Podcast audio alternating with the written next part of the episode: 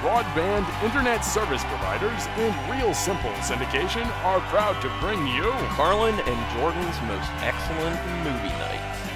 Thank you so much for listening to this episode of Carlin and Jordan's most excellent movie night.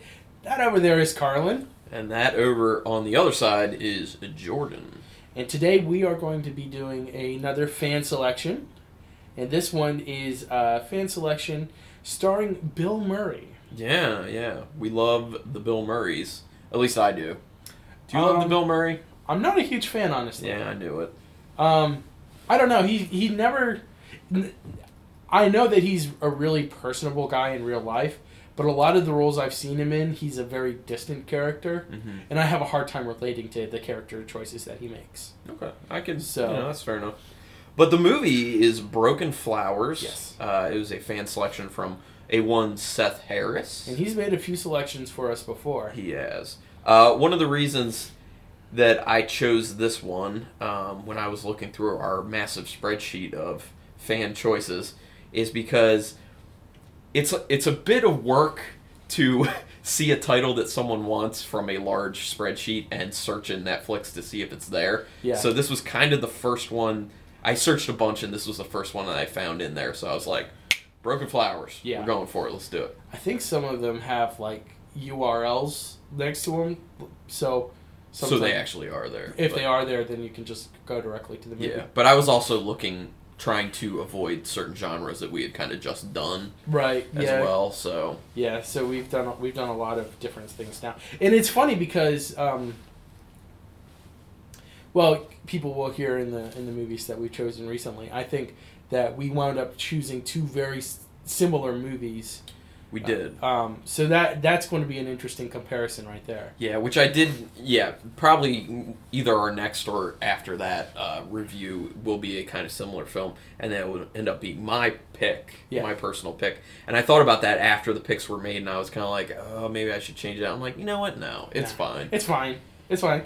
Sometimes we just find similar things that are scratching our interest at that point. Why not? So anyway, let me go ahead and give you the Netflix Netflix summary, and then we'll continue on from there. 2005 movie. 2005. Yeah, I d- believe I saw it in the theater when it came out. Did actually. you? Yeah, I think I did. Huh. Uh, I did not. Um, let's go ahead and read the uh, the Netflix summary. After being dumped yet again, a serial bachelor vows he'll be alone forever. But when he receives an anonymous letter, he learns he has a teenage son. Questionable. Questionable. Very whether he questionable. actually does or does not. Yeah. Um, but I think it's interesting that they say a serial bachelor. Yeah, the, that they that they put it in a way that he's not someone who is always in a relationship but is always cheating, Yeah. but he al- always chooses to remain single. Yeah, it's interesting because it's, they could have just said a bachelor, Right. and people just kind of get it. But serial bachelor just means a person who's just habitually moving on, moving on, moving on, which you actually see in the film. Yeah, but I didn't feel like he moved on from his first relationship in the film. It felt like that was forced on him a little bit. But anyway, we'll talk about that in a moment. Uh, right now, just to cover um, a little bit more about the film, it was actually directed by Jim Jarmusch, um, and he's directed a whole bunch of films, uh, really famous films too. Um, like for one of those is uh, the 1995 film Dead Man, starring uh, Johnny Depp. Um, and that's one of the Johnny Depp movies that I haven't seen, but it looks I- I really haven't interesting. Um, he's also done The Limits of Control. That was a 2009 release. Um, I haven't and that, seen that either. no, um, it's actually made a lot of best of lists. Really? Yeah, like Okay. best of the decade lists. So I'll uh, have to check it out. yeah, I'll have to check that one out as well. And then he also did Ghost Dog: The Way of the Samurai. Have not seen that. No, But I have seen Coffee and Cigarettes that he did. yeah, he did do Coffee and Cigarettes. I thought that was a very fun, interesting movie. It's a bunch of small kind of vignettes Mm-hmm. of um, famous people just getting together and having coffee and cigarettes and the kind of conversations that happen. Which, by the way, Bill Murray was in Coffee and Cigarettes Oh, was he? with the RZA and the Jizza from Wu Tang Clan. Huh. Um, it was an interesting juxtaposition where they're hanging out at the coffee at a coffee shop, having coffee and cigarettes, and Bill Murray is serving at the coffee shop, but he's playing himself. And so they're basically like, You're Bill Murray. And it's a funny moment because the RZA goes, You're Bill Murray. Bill ghost a groundhog day ghost busting ass Murray. Yeah. I just think that was a great line. Well, and of course, when you say that, you mentioned like several of the films that he's most well known for: yeah. Groundhog Day, Ghostbusters. He's also really well known for uh, Lost in Translation. That's Mm, another one of yeah. his films. It's a good one. Yeah, and of course, he did uh, Zombieland, which is probably my favorite movie because that's the most personable I've ever seen him. Yeah. you know, and it, it also was pretty funny that he, he got himself killed. He's upcoming. He's going to be in uh, the Jungle Book. Really? Um, yeah, they're doing a remake of the Jungle Book, and he's going to be Baloo the bear. oh, cool. So that should be interesting to see. some of the older stuff he was in, he did Meatballs, which is an awesome movie. Um, he also did Caddyshack, Mhm. which a lot of people love Caddyshack, which I gotta confess I haven't seen it all the way through ever yet. I would like to. It's Yeah. just one of those movies that's eluded me. You know? He was also in the Royal Tannenbaums. a lot of Wes Anderson stuff, Yeah. kind of all of it. Um, I, I think he's in the Grand Budapest Hotel. I think he was in um, Moonrise Kingdom. He was in Life Aquatic with Steve Zissou, which was the film he did immediately before doing Broken Flowers, Right. and is a very good movie. I saw that in the theater. And he also did Ed Wood, Yeah, Ed Wood. which that's a was good a, one. which is a really good movie. Most recently, I actually saw at a drive-in theater called Benji's, which is an awesome, awesome place to go. Yes. Um, the movie he's in called Saint Vincent. Yeah, and that one looks fantastic. It is fantastic. If you're gonna like Bill Murray, I think you're gonna like him in St. Vincent. And it was weird because I've never seen Bill Murray actually do an accent. yeah. He always just speaks how he Just normally kind of speaks. normally as he goes. In St. Vincent, he does this great thick Boston accent, and it's perfect. And it just blew me away because I never thought of him as a person who would ever do an accent. Well, it, well, maybe it was something that was called for specifically in the script, um, but or it might have been that he was trying to challenge himself a little bit. But yeah, he um, Saint Vincent looks li- really good. I know my It's great. my I loved parents it. saw it and they thought it was Yeah, fantastic. I recommend that one. So, yeah, another actor who plays a pretty big role in the movie is um, is Jeffrey Wright. Uh, and he's he's been in a whole bunch of stuff as well. He's been in Casino Royale, um, and of Mm. course we love our Bond, which is kind Yeah, of funny buddy. that we haven't done a Bond movie yet. I know Skyfall was on Netflix. I don't know if it still is. Ah, it was the other week. He, w- um, Jeffrey Wright also was in The Hunger Games, uh, The Mockingjay, which we just reviewed not too long ago. He was uh, one of the crazy guys. Um, I'm sorry, not Mockingjay, uh, Catching Fire. Catching Fire. Yep. Yeah, but he was we'll also- review Mockingjay at some point. I'm sure. we, yeah, we will. Look forward to crapping on that. I, I actually heard that one wasn't even worth seeing in theaters. Oh, perfect. Then Yeah. I'm excited. Um, he's been in the Ides of March. Ooh, that was good. Uh, he was in um, the Invasion and uh, Lady in the Water, uh, which left some people cold. I liked it, and he was in also the remake of the Manchurian Candidate as well. Haven't seen that. Um, the man, I haven't seen the remake. Um, the the Manchurian Candidate, the original one, is actually one of my favorite movies of all time. So Cool. it's yeah, it's it's a really good one. And of course, um, some of the other actors in Broken Flowers uh, include like Sharon Stone, Yeah. you know, and of course sh- her film pedigree is is pretty up there. Got Jessica Lang, Tilda Swinton, Yeah, yeah, they they had. a- Mm-hmm. Chloe Seventy. I was really supply- surprised at like how many big actors were in Yeah. this fairly small independent movie. Yeah, yeah. It was um, it was interesting, and you know, going into the film, the way a way that we usually don't for this podcast because I look at and see who who all's in it before I watch it, so I kind of Yeah. know.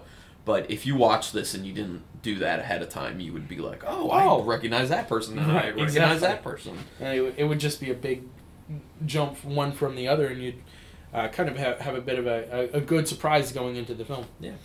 Uh, so this film, a, a few you know cool tidbits I want to throw out about the film itself. Uh, it was actually nominated for Palme d'Or Yeah. in at the Cannes Film Festival. Didn't win it, but it was nominated. But it did win the Grand Prix uh, award there, so very cool. That's a very big award. yeah, it is. Uh, and then one of the other cool things is apparently if if people have seen you know kind of the the still shot for for the film where it says broken flowers in Yeah. pink um, it's written kind of odd and what jim jarmusch had done is he had each of the actresses that were playing uh, don johnston's exes Yeah. uh, had them write uh, letters write broken flowers Oh, really? in the way that they believe their characters would write it and then he put those all together like, so it has significance uh, like in h- handwriting because it Yes. looks like type.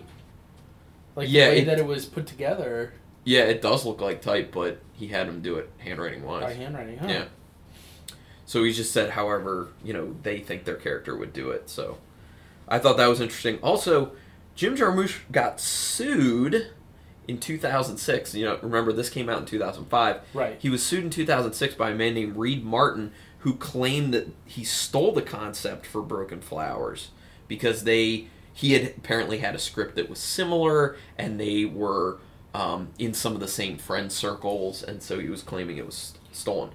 Come 2007, a court actually dismissed the case, Yeah. so it became nothing. yeah. Um, those things are kind of hard to prove. yeah. Um, Um, Yeah. Well, unless you have something that where you can show line for line, like here's what I wrote in 2004, here's what he wrote in 2005, and, and match them up. yeah. But even that's really hard to prove without like registering a copyright beforehand and everything Yes. like that. and that is the big thing. Yeah. Registered copyright. Yeah. That's what you got to do. You can't, which is why, like, if you write scripts, which I've written scripts before, um, I usually won't let many people read Right. uh, until I get it copyrighted, yeah. and then I'm like, okay, now anyone can read Yeah. it because Because you have throw, just full throw it out protection there. now. I'm Yeah. hoping someone you know steals it and makes it, and then I can take them to court. Right. Well, yeah. There, there, there's your retirement fund right there. exactly. So when Broken Flowers gets started, Yeah. um, it's immediately apparent that it's gonna there's gonna be some sort of mystery to solve Yes. because you know you see the letter the pink letter slipped into the mail and you can only see a gloved hand Right. doing it so y- you know you're just led to assume okay it's a mystery you know Right. gloved hand people automatically make an assumption okay we're not supposed to know who's doing this And also, the letter in and of itself is pink, Mm-hmm. so you might automatically think, "Oh well, because it's pink, it most likely is sent by a woman." But you Right. never see who actually sends it, correct so it could be anyone. Um, Could- and that actually kind of plays a big role in this story. And I think there's a couple different people who might have actually sent the letter, aside from who claims to be, because what the letter says is that um, that Don Johnston's character had had a relationship with with this woman, this s- alleged woman who had sent the letter, and she had become pregnant and raised their son without ever telling him because she just thought it was too complicated to go through the legal necessities. right Um, and so she's like, I need your help because he is now left home and he's on this trip across the country Well, to try and find his that father. wasn't even said s- ex- uh, uh, s- explicitly uh, that was not said What, that wasn't in the letter? I no thought it was just it just basically said that the kid is resourceful Yeah. it, it kind of hinted at the, the child may be looking and can find out. It didn't specifically say that they left ha- home. And I think you probably thought that because his character definitely starts to think Yeah. that. Yeah, that yeah. this kid could be out anywhere. And that's kind of planted by his neighbor Winston, Right. who says, you know, he could be, you know, showing up at your door like any time. Yeah, and Winston is a Winston's a crazy character. He just wants to do something. Yeah, he's bored. Well, he's bored because he's a family man and he has way too many children, in my opinion. He's got five kids, and I People, this is socially irresponsible. This is this is Carlin's soapbox to get on. And my side note: it is socially irresponsible to have that many children. It is socially irresponsible to have any more than two. Replacing yourself is okay, in my opinion. Having one child better because you're taking down the population. Having zero children probably the best thing you can do if you're okay with that. Uh, I don't think anyone should be deprived of having children if they want to have children, but please limit it to two, please. am. So this is the awkward part where I tell Carlin that I'm actually the oldest of five. I really am. I know. One brother and three sisters. Well, And my pa- you know, I am the, the middle child of three. No. So my parents violated what I like, what I want anyway. But in all fairness, they came before me. So Yes. Well, and to be fair, um, the youngest two are, are adopted, Oh, so well, there you go. there is a there is a little bit of a Someone else difference had birthed them and they needed homes. So there. yeah um, Good. s- But anyway, um, I, I thought I thought his family, I thought Winston's family was hilarious because they're like this Caribbean family who's moved in next door uh, to to to Don, and um, these Don actually interacts really well with Oh, the little yeah. kids. Well, and I think that's kind of a showing of he potentially wishes that he had settled Yeah, down. I think he does. There's a little you see that because he's so warm with that family. Yeah. But also it's it's just such an interesting stark contrast to have them living next to each other. Yeah. It's just cool for the movie because you see, you know, this crazy household of kids running all over the place and playing and it's nuts, it's crazy. And then you get to Don's house and It's it's quiet. it's so quiet, it's dark. Yeah. It's just him sitting on a couch, like watching TV. But the amazing thing is that Don and Winston have such a relationship. They're very close. They're friends. They're not just neighbors. They're friends. They walk in and e- out of each other's houses all the time, Yeah. which I thought was pretty funny, actually. Yeah, probably the funniest part is when Don gets a call from Winston Yeah. and he sees him s- walking in his yard. And he's like, "Are He's you "You're calling on me a on the cell phone?" And then he just walks in. Uh, they have an interaction, and then he keeps talking to him and walks back. Yeah, It's yeah, it's pretty funny. it's it's Winston does a good job of adding the comedic value. Yeah, uh, to a lot of the film. Although there are a lot of other comedic moments in it, and one of the most interesting things for me is Bill Murray's known for just doing comedy roles. yes, His role was serious. yeah. He doesn't make any jokes or anything like that. It's a very deadpan role. yes, but I think he did a lot of subtle things in his acting that allowed comedic moments to uh, be more emphasized. Well, it felt like he was he was the straight man for everybody else in the entire movie. right. um, which is interesting because you know when you have a mystery you need something that you can relate to and then extrapolate the mystery from there so you know what what the character of don johnston does um, is he's this character who you can identify with because he he is the single guy we've everybody's been single in their life at one point or another you know he kind of wants a relationship with somebody but he can't seem to find the one relationship and when when his girlfriend leaves at the beginning of the movie it almost feels like um, she's leaving because he's cheated on her in some way but he doesn't seem like the kind of guy who would who would cheat like that Right. Well, what's interesting in the beginning to me is he just seems like this is the routine. Yeah. You know, like he just can't get close to somebody. And when she's leaving, there's an interesting moment where he tells her to stop. And Yeah. you can tell he wants to say something, but he, he, can't. doesn't he doesn't have anything to say though. Yeah. Like he wants he wants to be in a relationship, but he doesn't want that relationship.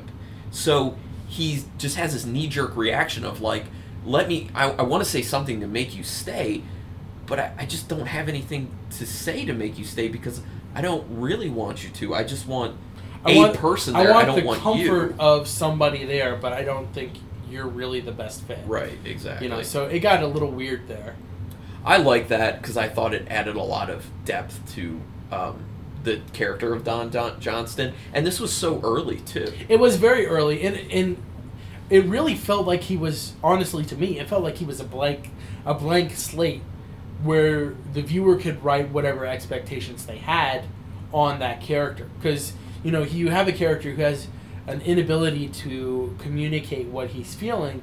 You can say, well, he's the repressed man, Right. or you could say, well, he he's the person who really doesn't love her anymore. You could say all sorts of different things about the character, and they all kind of work in the story. There's nothing that Yes. really goes against the character, and that's a very difficult thing to portray. Right, Uh, and I think it's it's a strength for the film that the character's written that way because Yeah.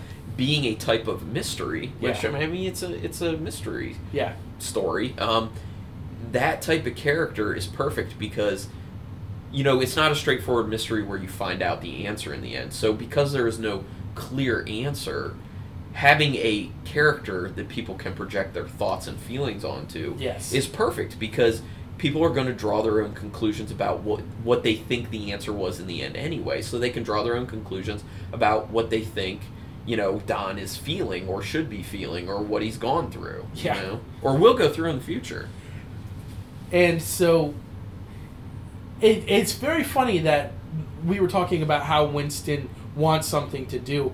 He's almost at this point living vicariously through Don's life Yes. because this letter comes in the mail and um, and Winston is just all about the letter. He's a um, he's a like a criminal story, a crime story enthusiast.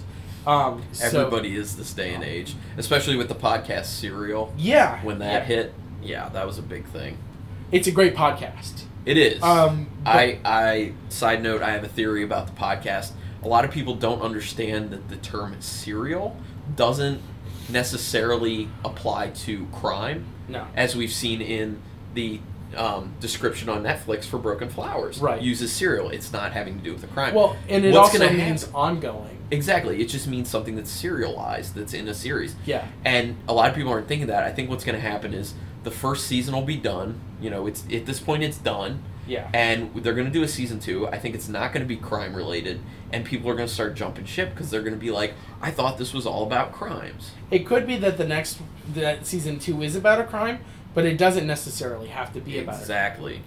So I don't know, but I'll keep listening. I like it. Yeah, I anyway, like it too. that was a that was a side note. But yes, yeah, Winston, he's all about the sleuthing, um, and I thought that was so uh, funny for me because it hit on one of the things that's one of my pet peeves in life is people who uh, read one thing about a topic and then they think they're They're experts an in it. expert. Yeah. yeah, because he reads some website which he can't even get to because he needs Don to come and fix his internet so he can look at it.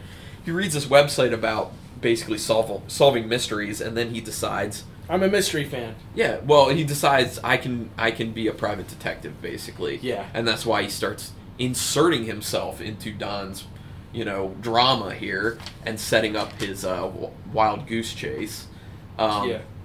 but that just highlighted people because I know plenty of people who will just like they read one article about something or don't even read a whole article, just read a you know a um, headline Or a and then- Wikipedia article. or a Wikipedia article, which people Wikipedia is not like proven fact. It's, No. it's Wikipedia. Yeah. So um, it, you ha- you have these people all the time, and they just kind of be like, "Well, I read this one thing, so now I know everything about it." And I was just like, "He's that guy. He is that guy that I hate." But hi I mean, his character, he was a lovable Yeah. person, Yeah. Yeah. and he had, like I said before, a lot of good comedic moments. Yes. So Yeah. Um, and also, but also, he gives Don this thing that he's looking for because Don doesn't know how to express himself, like we were talking about earlier. He doesn't know how to figure out if this letter is actually verifiable. right. You know, so Well, and honestly, he I feel like he's not all that interested in finding out No, what's not going really. on at first. And he says it after the you know, after he goes on his wild goose chase, he's like, you know, this could be anything. yeah, It could not even be legit. He even says, you know, Winston, you could have done this just to keep yourself occupied. which I think is a legitimate reading of what happened. It could have happened. I don't I mean, my assumption is not that's that's not what's happened No. what has happened in my opinion but at the same time we don't really know Right. and it's written to be am- ambiguous which i like Mhm. i like that i like being able to draw my own conclusions it's just like and here i go again comparing things to my favorite genre it's like with horror films Uh-huh.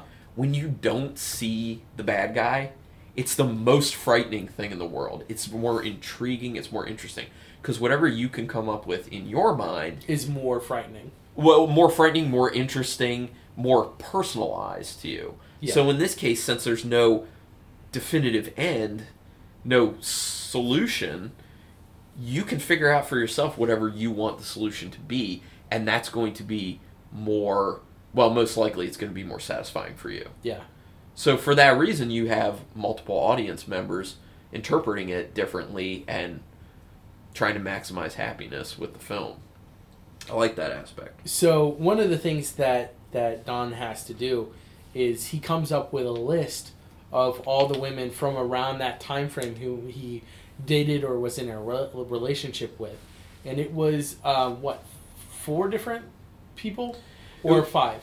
Uh, well, the fifth one had The died. fifth one had died. Yeah, Um, that's what so I he, he ended up going to her thought. right. grave because I think he was kind of like, well, I went and saw all these other four, might as well. Might as well continue. And I, he took pink flowers to all of them, so he's like, well, you know, Well, the and fifth I- one might as well. I think that kind of was because of the the type of lady that he thought he was interested in was you know the bottle the bottle blonde who liked to wear pink clothes, have pink things, you know, and everything like that. Um, And you see pink all the time. you see in the pink film. all the time. Like um, his first girlfriend who leaves him is wearing pink. Um, when he gets to um, the first one's house, um, her daughter is wearing pink. Mhm. Um, you see, you see, uh, one of them is wearing pink pants. The other one has a pink motorcycle. It's just throughout the entire film. Yeah. Um, one of the one of the things I really liked about that is it's kind of trying to point out the power of suggestion Yeah, because Winston says you got to look for pink things. yeah, So you're going to become hypersensitive to anything pink. Well, matter of fact, a lot of women do own something that's pink. At I mean, least there, one thing. Ah. there are guys who own some things that are pink. Yeah. Right now, I can point out I have a DVD that I own that's sitting over there that is pink. It has a pink outside. So whenever somebody says something, draws attention to it, right. it becomes in the forefront of a person's mind. And you're seeing, like, that's what's happening with Don when he goes to see all these women. See, fixates on the pink Yeah, thing. he's seeing the pink things, and you as the audience member, you're seeing that as well. Well, and also he he another thing that he fixates on is a typewriter yes, that's another thing. because he thinks that this that this letter was written out on a typewriter or something. Again, because Winston tells him that, not necessarily true. He could have it could have been printed off on a printer. That's true. Um, but that's what he goes with, and so he becomes so focused on the typewriter that he starts asking these women all these very weird questions about typewriters like do you own a typewriter are you going to sell a typewriter in your garage sale uh, w- typewriter typewriter typewriter it, it comes up all the time Well, not only pink and the typewriter, but also any young male. yeah He pretty much any young male that he sees that could be around the age of his potential son, um, he looks at them Yeah. like, "Is that my son?" And once again, it's the power of suggestion because this idea has entered his mind. He just is very cautious and kind of paranoid, just looking around like, "Maybe that's my son. Maybe that's my son. Maybe that."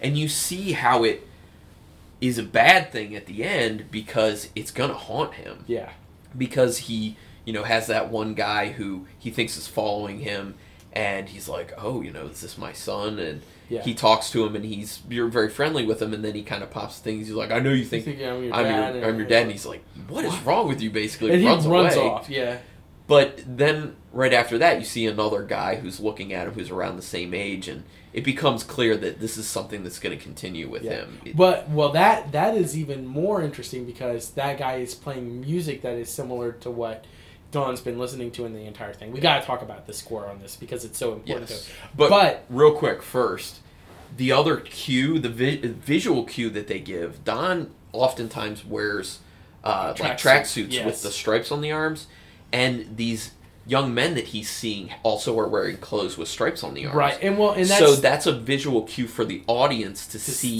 see- how he's yeah. seeing yeah, it. yeah. So, But it's just also- like with Pink, always keying in on the pink. Something that we need to remember though is that when the film came out in 2005, tracksuit jackets were very much in fashion.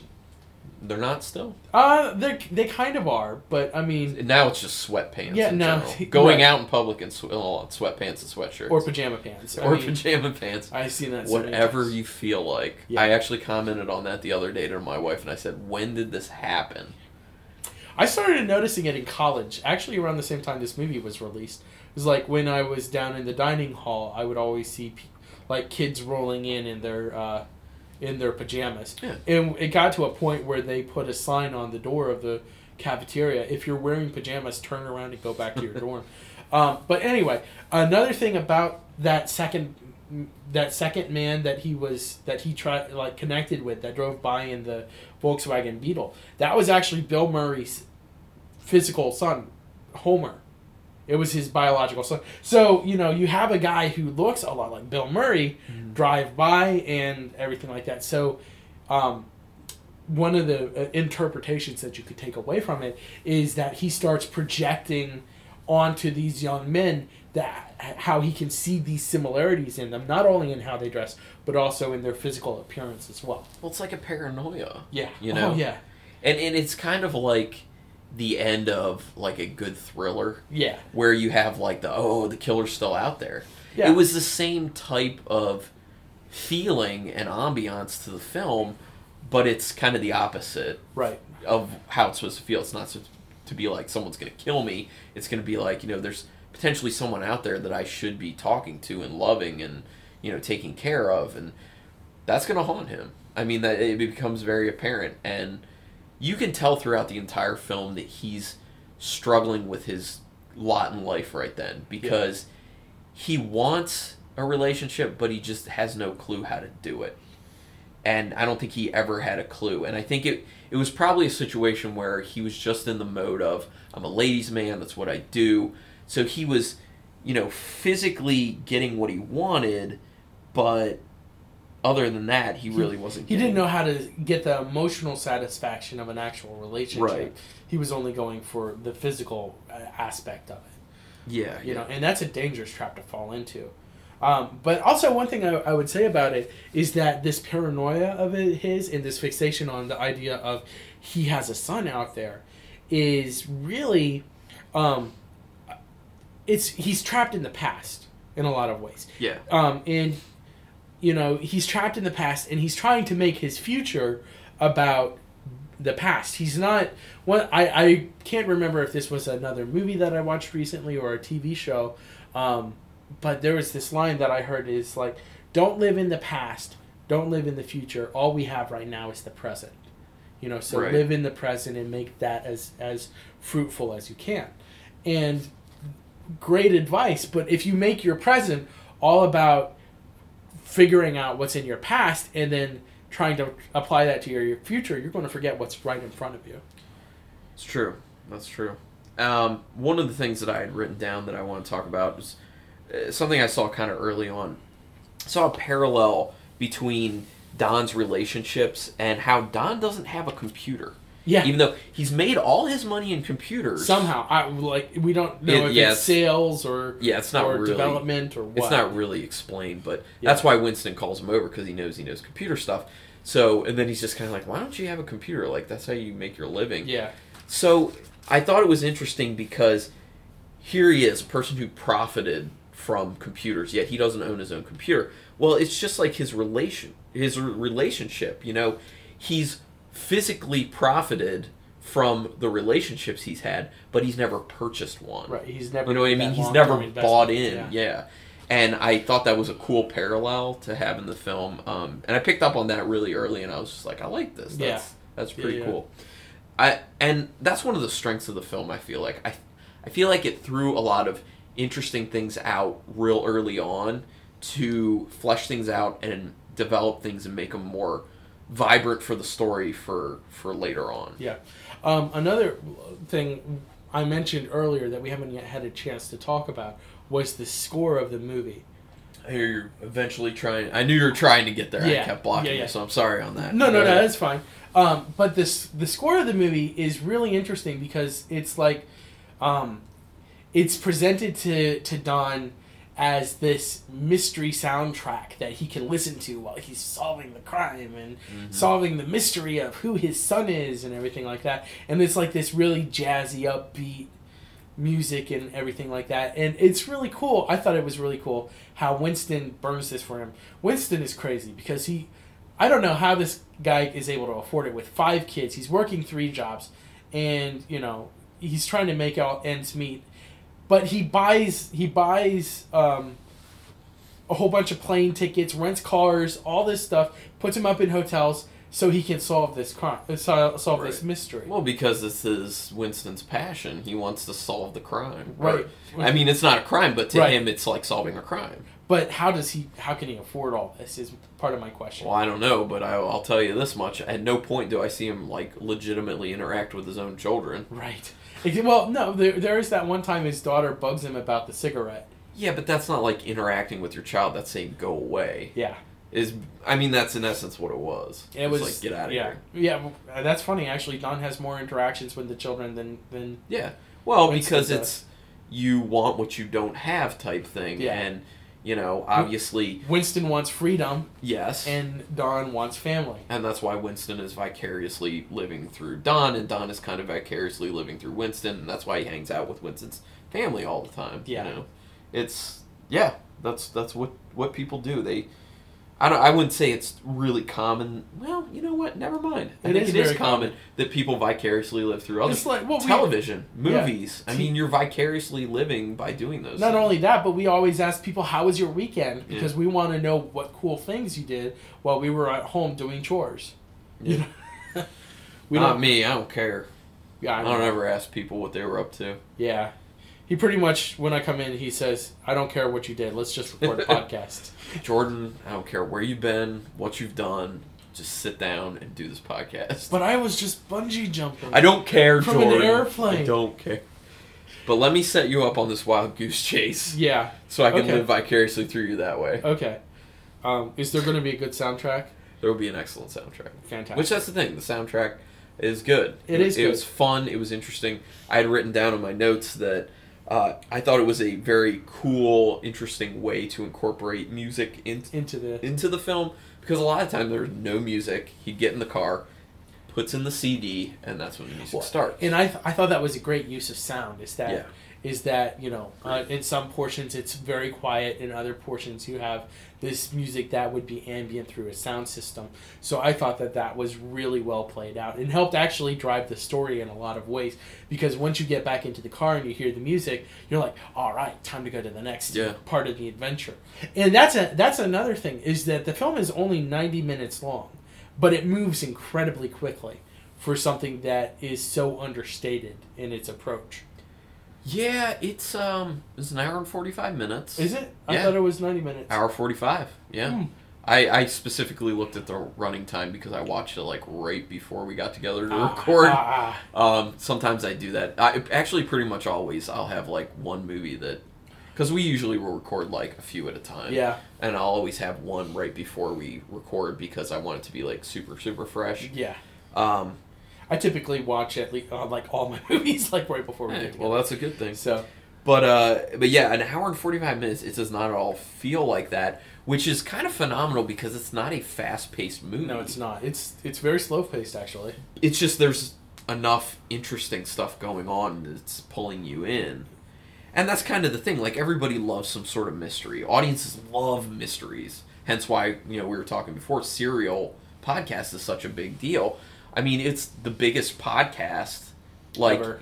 w- yeah, ever. Uh, it was the first one to reach 5 million downloads as fast as it did. I don't know Yeah. exactly how fast that was, but I know that statistic. I know that it's beating us out. I mean, for Oh, is it? oh yeah, I thought we were way more We were- popular. Yeah, I know, I know. no, but I mean, like Bone Throwers of Theater, I've always been impressed by how many downloads it gets. Yeah. Because we have over seven thousand downloads at this point, I think. That's pretty which, good. you know, for for a whole bunch of people just sitting around a table playing a game, that's Yeah. pretty impressive. Yeah. Um, and this one we have. Um, le- less downloads than that. We I think we have about two thousand downloads uh, for Carlin and Jordan's. Uh, but you know, still those numbers uh, f- for how we do this because honestly, we do it in pretty guerrilla style. We're Yeah. not we're not very uh, flashy on our websites or anything like that, but we still we deliver the content. we deliver strong It's content. not about the marketing or the uh, you know flash. It's just about content. Although if we did like a vlog series on the new Flash TV show, I'd be pretty happy. Okay. Yeah. I don't know. Yeah. I'm just throwing that out there as a You go ahead. That's not my bag. I, I'm typically not a TV show type person, especially not mainstream television. I don't know. It's just not my thing. not your thing. No, typically not. Um, So all the X's were interesting in their own ways. Oh my gosh, yes. The first one, okay, I have a question on that. Is a professional organizer legitimate? Closet organizer? Yeah.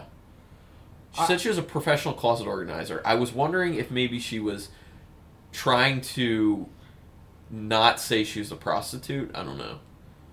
I don't I don't know. Um I'll have to look that up. I'll look that up while you A talk. professional closet organizer. Yeah, cuz I mean It just struck me as super weird that It- someone it- would legitimately pay for it that. sounds odd, but I know that my closets are never organized. But would you pay someone to come organize it? I don't No, know. I You'd mean- probably rather just sift through and find what you want whenever. Right. Yeah, I mean, I'm not I'm not but I'm not also a, a neat, neat freak kind of guy. Right. You know, I think that there are some people who would really be into making sure that their information, like their their belongings, are well organized. I know my mom uh, really like um, freaks out about like when her closets are not organized, and Oh, she'll really? like spend at least three days every spring, summer, fall, and winter organizing closets. So I mean, That's not fun. no.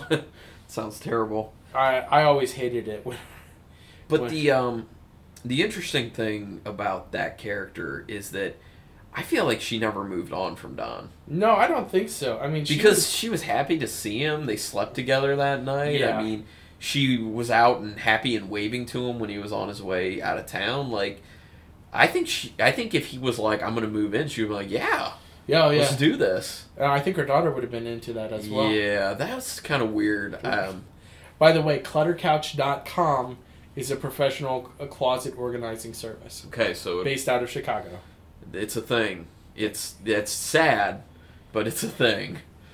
God, that's sad. okay, well, you know, I'm sorry if I offended anyone who uh, employs a professional closet organizer. That yeah, well, you know what? We learn things every day, Yeah. and uh, we'll just move on from that. But yeah, I mean, like you can tell pretty, pretty quickly that um, that uh, Laura's daughter Lolita. Lo Lolita. I, as soon as she told us her, her name, I'm like, well, Yeah. this is trouble. Well, and what's worse is that the mom named her that. Yeah, I mean, w- what parent in their right mind would name their ch- ch- their daughter Lolita? Well, I think they were kind of trying to show that the mother's not a good mother. No. So. Well, and she lets she she lets her underage daughter drink a whole huge glass full of wine. yeah. You know, so that that was another great parenting choice. yeah. Yeah, i- it's a whole lot of terribleness um, with that one. But then the second one, this person's very like She's very frigid. frigid, prim and proper. Everything's Yeah. so sterile looking. They live in a model house because they're realtors. Well, they they do prefab houses. Yeah. and it's funny because her life is prefab. Very prefab. I mean, even he stays for dinner, and the food, it's, very like s- like it's a square drab. It looks square like ple- piece of chicken. Yeah, it, everything's like very symmetrical. Yeah. And it looks like there's no sort of like flavor to it, honestly. It's very bland. It's just like He takes a bite of it and it's just kind of rolls it around his tongue like, Yeah. oh. everything is bland. Her relationship with her husband is bland, but there's like resentment there too. Yeah. You can pick Well, up it on. seems like the husband character was incredibly jealous of, of Don. Yeah. Well, it's obvious that she did not let go of Don either. yeah. Um, because she was still wearing a pearl necklace that he had given her. oh yeah, and and and the husband Ron actually grabs a photograph. Is like, look at her. This is when she was young and beautiful and everything like. And it's a picture that Don had taken. Yes. Yeah. So it, it becomes apparent that she just held on to a bunch of stuff that was Don related, and Yeah. the, the man she ended up marrying's name was, It was Ron. Yeah. So she was trying to get as close as she could to being with Don. Uh, and then the third woman was Carmen. Carmen was interesting. She was the the animal communicator. yes. Um, and and that one that part was kind of funny because um, she had originally been a lawyer, um, and then her her pet, a dog named Winston, had died, and she suddenly magically had this ability to speak to animals. yes. Um, she had completely moved on past Don. Yes. Um, but I, you know, I wonder if maybe he was a moment in her life where things, where he created chaos. Yeah. Where otherwise there would have been order for the rest of her life. Yeah. You know what I mean? Like I think she, I think you're right. I think she was over him at that point, but I'm not sure if she like, deep down, was over him. Yeah. He he had an impact He had a he in, had in a negative big, way. a big impact in her life, and Yeah. it it kind of would have been interesting if the movie was a, a little bit longer, where we could see flashbacks to moments in their relationships. But again, that ambiguity that was there was also kind of interesting as well, and, and um. I, I never animal you know professional closet designer was your thing Yeah. animal communicator for me Right. was was an interesting one because I know people talk to their pets all the time I talked to my pet. Yeah. My cat. but your cat also has body language Right. and she has like cues that she gives you Mm-hmm. that lets you know what she wants. You don't need to take her to some kind of mix between an animal psychic and therapist Right. to be able to communicate with Chloe. I mean, I understand like pet behavioralists Yes. because they can tell you, okay, typically a cat or a dog will do this because they need this. Like it's going off of what you know the species typically does, And what also that corresponds with. observable science. Right, right. And if they, you know, if they come around and they see them in their natural habitat and they're Yeah. kind of like, oh, I can tell because I've been around X amount of cats or dogs that this is what this behavior means. Like, that makes sense. Right. But the whole, like, animal communicator thing, like, just bring an animal in and I'll sit and look at them and they talk to me. Um, no, I don't. I, I think thought that's it was kind legit. of I thought it was pretty funny, like the guy who That was, was walk- funny. walking out with the rabbit. You know, it's like that was some hard stuff that you had to say, but I really appreciate you opening up. And it was like, what was he saying? You don't change my uh, my my betting enough. I don't I don't know Yeah. what it was. It's obvious that Don did not buy the Yeah. whole uh, pet communicator thing either. I mean, Yeah. he, he, he made a few kind of jabs at her about that, which I thought were, you know, they're kind of funny. And it also would seem that would also like tinge their relationship if he was always doing stuff like that, saying stuff to her that kind of set her off on edge. Then I can see why their relationship was chaotic and broke up the way that it did. yeah. I think that you can probably see small glimpses of what the relationships were like when he goes to, you know, visit each each of Right. them. And I actually think that the the title of Broken Flowers re, um, Probably refers to the women more than Yeah, it refers to the women as flowers because he's bringing them all pink flowers, and you know each of them has become broken in one way or another. Yeah. And I think in many of the cases, or maybe all of the cases, it's because of Don, because it because it is kind of like a what would have happened if he stayed with any one of them, you know. And I think I think it seemed like with all of them he moved on except the final one. uh, yeah. Well, not the final one because the final one was actually the one who was dead. But Yeah.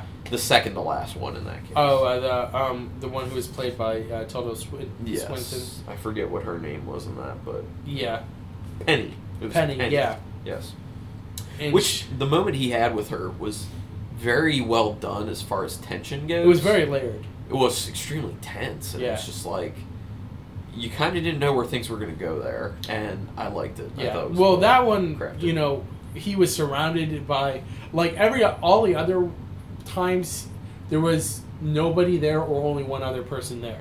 Actually, there was always there was always one other person in the, in the scenes or like nearby when he was talking with the the other woman. The first one it was the daughter, and the second one it was Ron the husband, and the third one it was the therapist assistant. Um, so in this fourth one though, he's surrounded by very aggressive men. Yeah, um, I think you're right. Uh, That was the most hostile environment. Um, all the other environments were either neutral or tranquil. Yeah.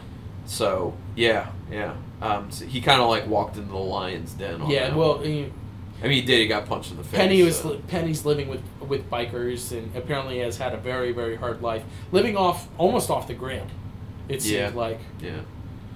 And there's a question as to if the the son is hers. Uh, could be, but then there's the question of if the son even exists at all, because it could have been a situation where you know there's the idea that Winston just did it himself so that Yeah. he could have something to do. I don't really think that was probably not the case, but um, Sharon, the fir- the person in the very beginning who leaves Yeah. Don, you know, th- he had said She uh, drops Win- a note in the mail with Yeah. the same kind of look to it. yeah, Winston said, you know, maybe she sent this to just like mess with you. Yeah. That's possible. Yeah. Another thing that's possible is that it was the if there was a son, that the son was the one who sent it. Po- yeah, you possible. know, and too. I always thought that if that was the case, then it probably was the one who had passed away, Mm. because that was the one that Don seemed the most attached to when he was making the list. yeah. You know, so I that seemed to be the one that he truly regretted not being able to to visit and make things right with. So I I, I kind of think that he wanted it to be her more than any of the other ones. For me, what I believe uh, was my answer Uh-huh. uh, to this film was that Sharon sent it, sent the letter. Oh, just to mess with him. No, I don't think to mess with him. I think to improve him as a person.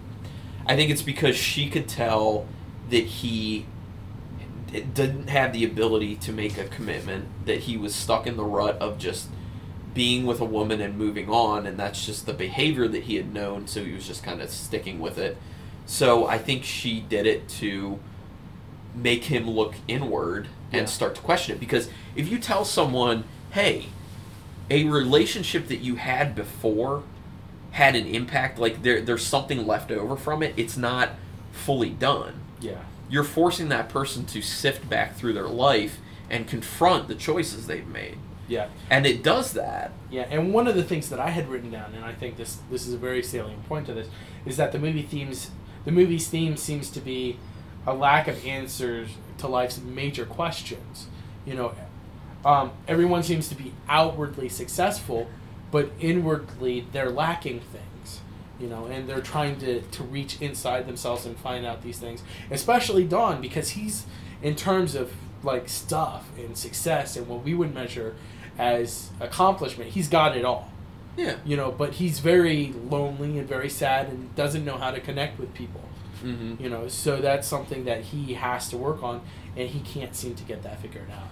well it, it, it seems like it's because he didn't didn't and doesn't until maybe the end of the film value hu- human interaction and human relationships Yeah. You know, like he just isn't didn't get it. Um, I think that's changing by the end of the film uh, because of the the inward looking he has to do um, to try and figure out if he has a son out there. Yeah. I would love to sit down with Jim Jarmusch and say, so, What was your idea behind it? yeah, well, no, not even that, but five, six years down the road, where would Don be? And there m- might not be an answer for There that. might not be an answer, but there there could be a uh, something that that is very valuable there. Sometimes with with films, it's not necessarily about having a complete story. It's No. about having a interesting enough question that you create. And I think that's what this film was about in a lot of ways. Yes, I think so. In, in my opinion, it definitely was. Um, I'm trying to think if there was anything else that. Uh, uh, no, I mean, I, I think we covered this Yeah. film pretty well. Um, and I, I think the reason is it's not because there isn't much to talk about with it. oh, there's a lot to talk about. I think it's because there's just th- they're big ideas and there are numerous things to talk about, but the way the film is paced, it's there's a lot of space in between. Yeah, Uh, but it's intentional because you need that time for things to soak in, for the audience members to be able to formulate their own ideas and opinions about what's going on. Uh, I think that's really important with a lot of films, especially ones where they want you to think. yeah, Because there have been films that I've watched and they're supposed to make you think, but the pacing is messed up yeah, as in it's hitting you with too many things too fast and you, the audience member doesn't have the ability to let things sink in to make their own um, critical thinking happen you know A- and then it's just like information overload information overload then there's really not much of a buy-in for the audience yeah. I mean, I I feel like um, we were talking about how well the, the film is paced and everything Mm-hmm. like that. I don't feel like there's too much, and I don't feel like there's too little, and that's I, it's I feel pretty like good I feel like that that's something that we haven't been able to say a lot recently about the films that we've seen, It always feels like the films are, are like a half an hour too long or maybe 10 minutes too short. You know? Well, yeah, because there's always the issue of a lot of times directors want to put too much in. yeah. They want the film, they want to draw shots out way too long. They want to do this, that, and the other.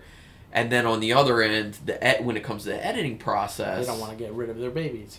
well, if they're involved in it, but you get a lot of uh, situations where the studios take liberties Yeah. and they're like, we need to cut this down because we're looking for a certain runtime. Or they just bring someone from the outside in to make their assessment of what needs cut down and what doesn't. And in a lot of those instances, I feel like they end up getting too chop happy. Yeah. And then you're getting, like, kind of what I was talking about with things where you need to think. Things are happening too fast and you're getting too much at once. You know, they're, they're seeing these scenes and everything like, oh, I feel like this scene's probably too long. But they're not the director Right. they are not thinking on a macro level like is it overall for the film a good thing to make this a little bit longer so people have a little bit of time to kind of process and Digest. catch up and everything. um, and i would say that you know the hunger games movies are a good example of how there are a lot of instances where they just they do things a little too fast at certain moments Yeah. so you're like whoa what just happened I don't Yeah. because you're on to the next thing already Yeah, and yeah. i haven't even thought about what just happened so So, anyway, do you want to go ahead and give your final take on Broken Flowers? I can do that. Um, Broken Flowers is a well scripted film. I think the directing was well done. I think the score is good and the way it was integrated, I enjoyed. The acting, no problems with the acting. I didn't think there was anything that stood out as being off. Uh, I really liked how Bill Murray portrayed his character, the um, kind of emotionlessness that he that he carried through it was well done, but also small kind of hints that he would make to the audience about this is kind of a comedic moment. I think really helped. Yeah. Um, overall, I really enjoyed the movie. Like we were saying, you know, we haven't been able to say about many films that the pacing is kind of like where it should be. Yeah. Yeah, the pacing was where it should be. Um, I like that it's mystery, and I like how, you know, it, it didn't tie everything up with a pretty neat little bow at the end, you know. Nice pink little bow. at the Yeah, end. a pink little bow, that's right. Um, and the, it just makes you think. It, it is one of those films that when you're done, it makes you continue to think. That said, I don't think it's the most compelling film I've ever seen. I don't think it's. It didn't blow me away. It wasn't phenomenal. I think it's really solid. Uh, and for that reason, I want to give it three and a half stars. I did enjoy it, and I would recommend it. Okay. Um, so I liked the film a lot for what it was. Again, like you said, it wasn't something that um, blew you away, but it was something that was compelling to watch. And I think that if you watch it again, it might actually grow a lot in terms of what it offers. I think there's enough there to make the film interesting for a second or even a third viewing, which is not something that I would say often about a film.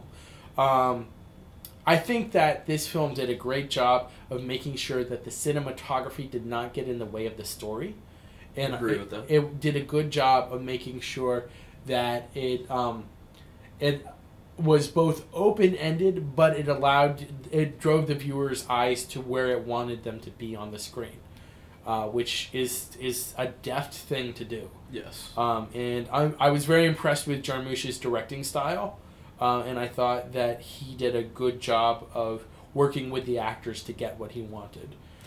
Yeah, you know, it's funny. You were talking about, you know, directing where the audience should be looking. I, I'm as you said that, I was thinking in my head like replaying scenes because I Yeah. just watched it not long ago, and I'm like, you know, come to think of it, everything that was supposed to be the focal point of each scene is what I was looking at. I didn't stray to look at scenery or like Yeah. anything around the Yeah. characters or whatever He- they were. it focusing caught your on. eye and it held it where it Yeah. was supposed to be. That was good. Um, so for all of that, I'm, um, I think I need to see it again to bring it higher in my estimation. But I thought it was a solid three star story. Okay. Uh, so I'm going to go ahead and keep it there. So three and a quarter stars overall for the podcast. Good showing. Very good showing. Seth Harris, thank you very much for making the recommendation of Broken Flowers.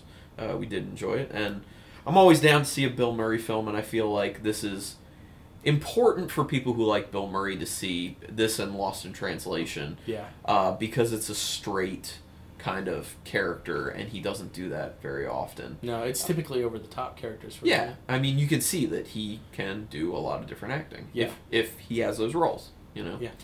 Um, if you want to send in anyone out there a recommendation for a film, you want us to do something, you can go ahead and email us at uh, mostexcellentmovienight at gmail.com. Mhm. Let us know what you want. If you want that to get jumped to the front uh, and do it very soon, we don't you we don't always get to it like immediately, Immediately. immediately, but that'll be our next w- one that we do. And also, you got to remember that we kind of bank the episodes when Right. we record them. Yes. So let us know then what you want. But if you want it to be very soon, then go ahead and give us a review and rating on iTunes, and then let us know that you did that and say, and then here is my pick. So when you do that, we'll jump it up. Otherwise, we have a very large Excel file that has all the movies that have been recommended. I think and it's over there's- 200 movies. there are a lot on there. So if you just give us one and you don't give us a review, it could be waiting for years. Yeah. Uh, That's what so it is, yeah. you know. Well, and also this, like you said, um, Netflix takes things down all Yes. the time. We try and get to them when they're still available, but sometimes we notice, oh look, a film is leaving in three days. We Right. got to get this one reviewed quicker Yes. than the other ones. So sometimes that happens. and like we don't go through every month and look at the entire Excel spreadsheet and see what's on Netflix streaming and what's not. So Right. Right. And Hard to manage. There's a lot of good movies that were just released though, so Yeah. we might have to look at our fan selections again and see what's coming up. You got it. All right. Well, thank you so much for listening to this episode of Carlin and Jordan's Most Excellent Movie Night. We hope that you have a great week, and we hope that you watch a great movie that you'll you'll want uh, want to share with us. Have a good one. You've been listening to Carlin and Jordan's Most Excellent Movie Night. Our theme music was provided by Sweet Wave Audio. To find more royalty-free music for your own projects, check out sweetwaveaudio.co.uk. And special thanks to Ariana Ramos for her graphic design savvy helping us with our album art. Visit our website at mostexcellentmovienight.com to listen to other episodes, give us your opinion, and share with us other movies you'd like to have reviewed. You can also contact us through our email address, mostexcellentmovienight at gmail.com. We would love to read them on the air. Also, if you could rate and review the podcast on iTunes, we would be your friends for life, For sure. That's all for now. Thanks for listening to Carlin and Jordan's Most Excellent Movie Night. where movies are most excellent. This has been a Nerd Circle podcast production.